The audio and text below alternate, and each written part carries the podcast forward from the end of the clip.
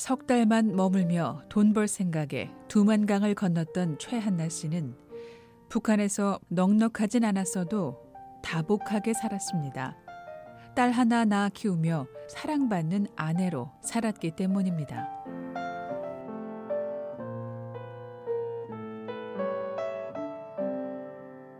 한나 씨는 사랑하는 가족을 만나지 못하는 현실을 받아들이는 마음으로 기도했습니다. I've got dreams, dreams to remember.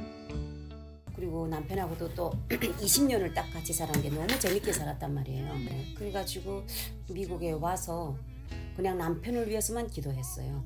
어, 제가 본의 아니게 이렇게 남편하고 떨어져서 와이프로서의 의무를 다하지 못하고 음. 이 땅까지 왔는데 하나님 우리 남편한테 더 좋은 와이프를 보내주세요 하는 게 음. 저보다 더 좋은 여자를 보내주세요 하는 게 기도 제목이었어요. 음. 그래서 새벽에 나가서 새벽기도 나가서 교회 가서 그렇게 남편을 위해서 기도하면 눈물이 그렇게 나오더라고요. 그래서 그렇게 한 4년을 울면서 기도했어요. 북한에서는 배우자 중 한 명이 실종자일 경우 3년이 지나면 자동으로 이혼 관계가 된다고 말하는 한나 씨는 고향을 떠난 후 4년 만에 남편의 재혼 소식을 들었습니다. 남편이 새로 맞아들인 여성에게 아이가 있었기에 한나 씨는 딸을 미국으로 데려오기로 결정했고 브로커를 통해 한나 씨의 딸은 두만강을 건너게 됐는데요. 얘가 안 오겠다고 사람을 몇 번을 보내도 안 오겠다 했어요. 음. 그러다가 그때 에, 두만강 건너 건너려고 하다가 잡혀가지고 돈 만불 들여서 브로커한테 져가지고 데려오려고 했는데 못 데려오고 두만강 건너다 잡혀서 그 보이브 감옥에 들어가서 한 석 달을 감옥 안에 있, 으면서 어떻게 지조를 했는지는 모르겠으나 애가 화장실 출입도 못해서 업어서 내왔대요. 그래서 그냥 그때 제가 그래서 그냥 사람만 있어달라 그런 기도만 했어요. 사람만 있어달라. 살아 있으면.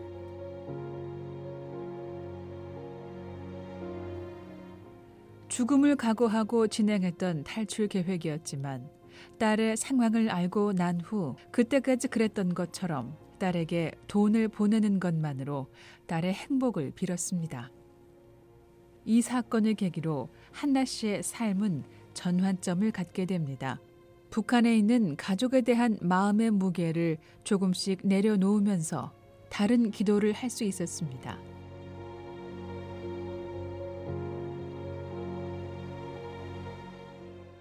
그 다음에 이제는 딸도 데려오는 거 포기하고 그리고 남편이 이제 결혼했잖아요.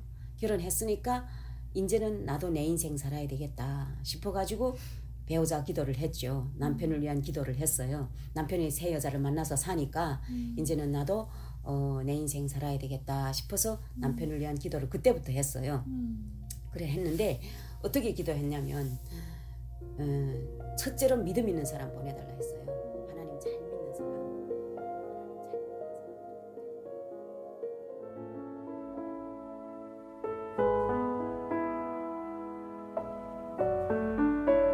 최한나 씨가 지금의 남편과 새로운 가정을 이루며 산 지 벌써 7년째.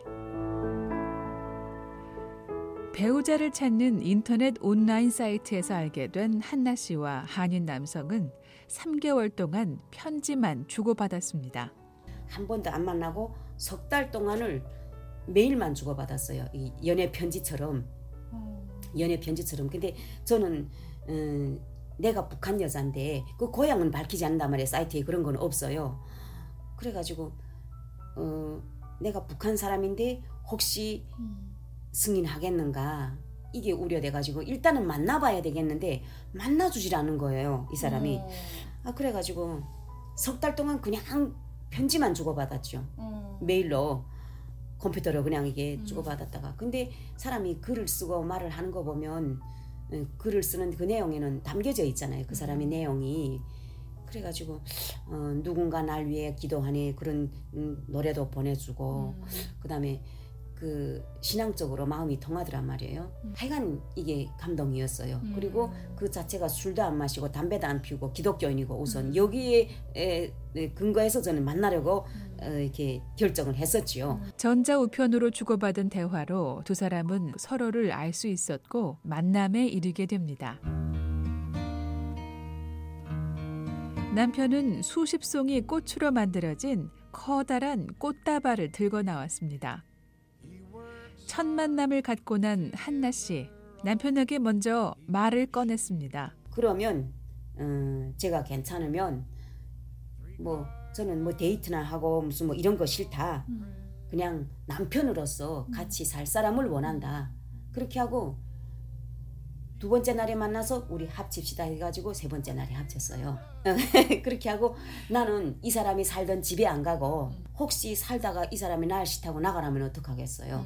그래서 저는 우리 집에서 합치자. 우리 집에서 살자 해가지고 그 딱 들어올 때 갈아입을 옷에다가 기타만 하나 딱 메고 그리고 왔어요. 기타요? 기타 기타를 하나 자기가 이게 음악을 좋아하니까 기타 기타 칠 거 그 기타 하나 딱 메고 갈아입을 옷을 딱 가지고 그렇게 하고 와서 석 달 지났어요. 그것도 3이라는 숫자네.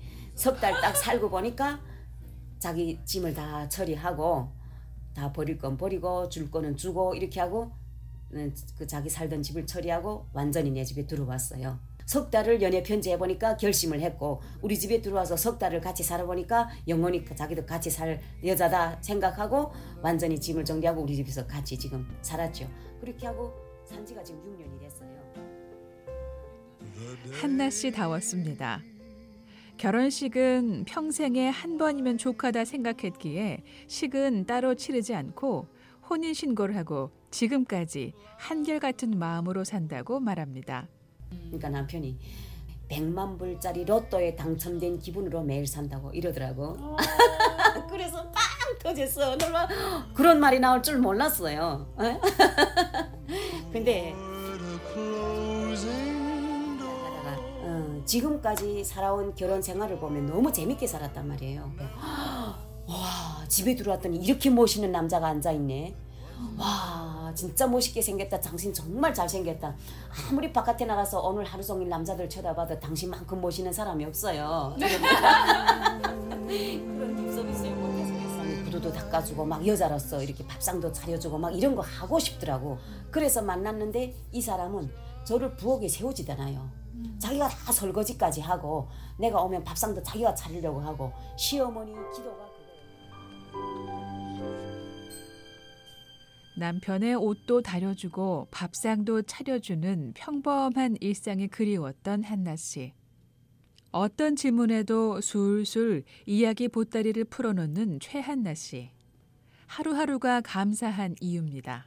아까운 게 없고 그리고 진짜로 그래요 저는 너무 내가 부자다 생각 북한 사람에 비하면 중앙당 아파트 같은 그런 도움을 샤워 쫙 하는 거 보면 진짜 인생 인간답게 살 우리는 모욕을 하자면 이렇게 함지 모욕 이렇게 물 큰 버치에다가 물을 이렇게 뜨거운 물 담아놓고 그리고 비닐 주머니 꼭대기에다 달고 그 증기로서 뿡뿡 불고 가지고 그 안에 들어가서 푹 모욕하고 때를 씻고 마지막에 맑은 물로 훌 해오고 나오는 게 그게 모욕이에요. 그것도 매일 하지 못한단 말이에요. 겨울 같은 때는 추우니까 비닐봉지 매달아 가는데 물도 제대로 안 북한에 비하면 이곳은 천국입니다 라고 말하는 최한나 씨. 진짜 천국이죠 진짜. 죽어서만 천국이 있는 게 아니라 이 사는 이 땅 미국 자체가 천국인 거죠. 내가 이 LA에서 공항에서 비행기에서 딱 내려다보면서 끝없이 펼쳐진 이 불바다를 보면서 내 이 전기만 북한 땅에 있었어도 고향을 안 떠났겠는데 그런 생각이 딱 첫인상에 들었어요 이 LA에 도착했을 때. 그리고 이 넓은 땅에 내가 일할 일자리가 없겠는가 이런 확신이 있었고 그렇잖아요 그 토요일 같은 때는 가까운 바닷가래도 어, 남편을 만나서 같이 다니기도 하고 옛날에는 남편을 만나기 전에는 진짜 일만 일이라고 살았죠. 남편을 만나니까 좀 여유가 있잖아요. 북한에 보낼 돈도 더 많이 생겼고 누굴 도와줄 수 있는 그게 또 우리 하나님 말씀에 보니까 음, 가난한 자